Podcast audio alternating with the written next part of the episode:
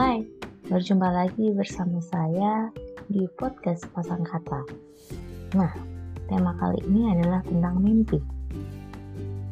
Ngomong-ngomong tentang mimpi, saya jadi teringat dari dulu saya itu suka sekali membuat catatan tentang mimpi. Misalkan impian-impian saya yang ingin saya capai, apapun itu, saya selalu tulis. Ketika suatu saat nanti impian itu ada yang terlaksana atau tercapai, saya akan mencoret mimpi yang telah tercapai tersebut. Saya sangat yakin tentang kekuatan mimpi, karena ketika kita memiliki impian atau cita-cita yang ingin kita capai, itu artinya kita punya target. Nah, ketika kita punya target tersebut, secara tidak langsung diri kita ini akan berjalan sesuai apa yang kita inginkan, atau apa yang ingin kita tujui, atau yang ingin kita tuju.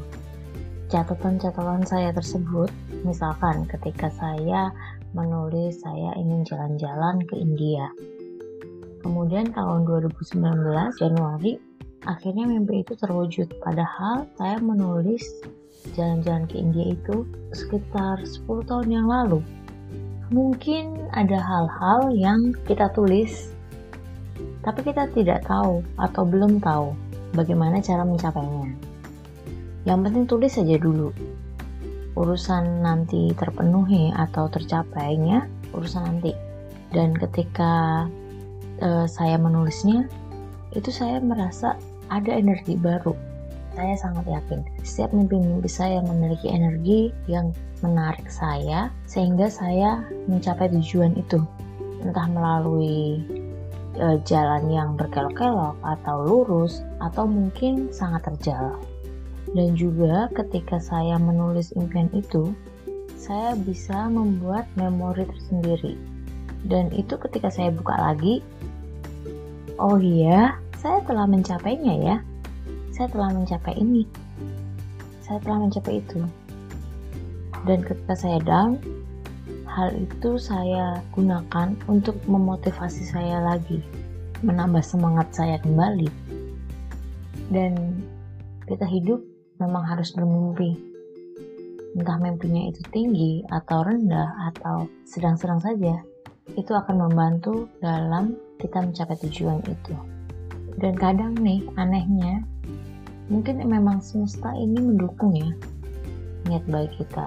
Ketika saya menulis hal-hal yang di luar pemikiran saya gitu, misalnya saya jalan-jalan ke luar negeri, dan entah kenapa semesta itu sangat mendukung. Beberapa tahun kemudian saya mendapatkan mimpi itu.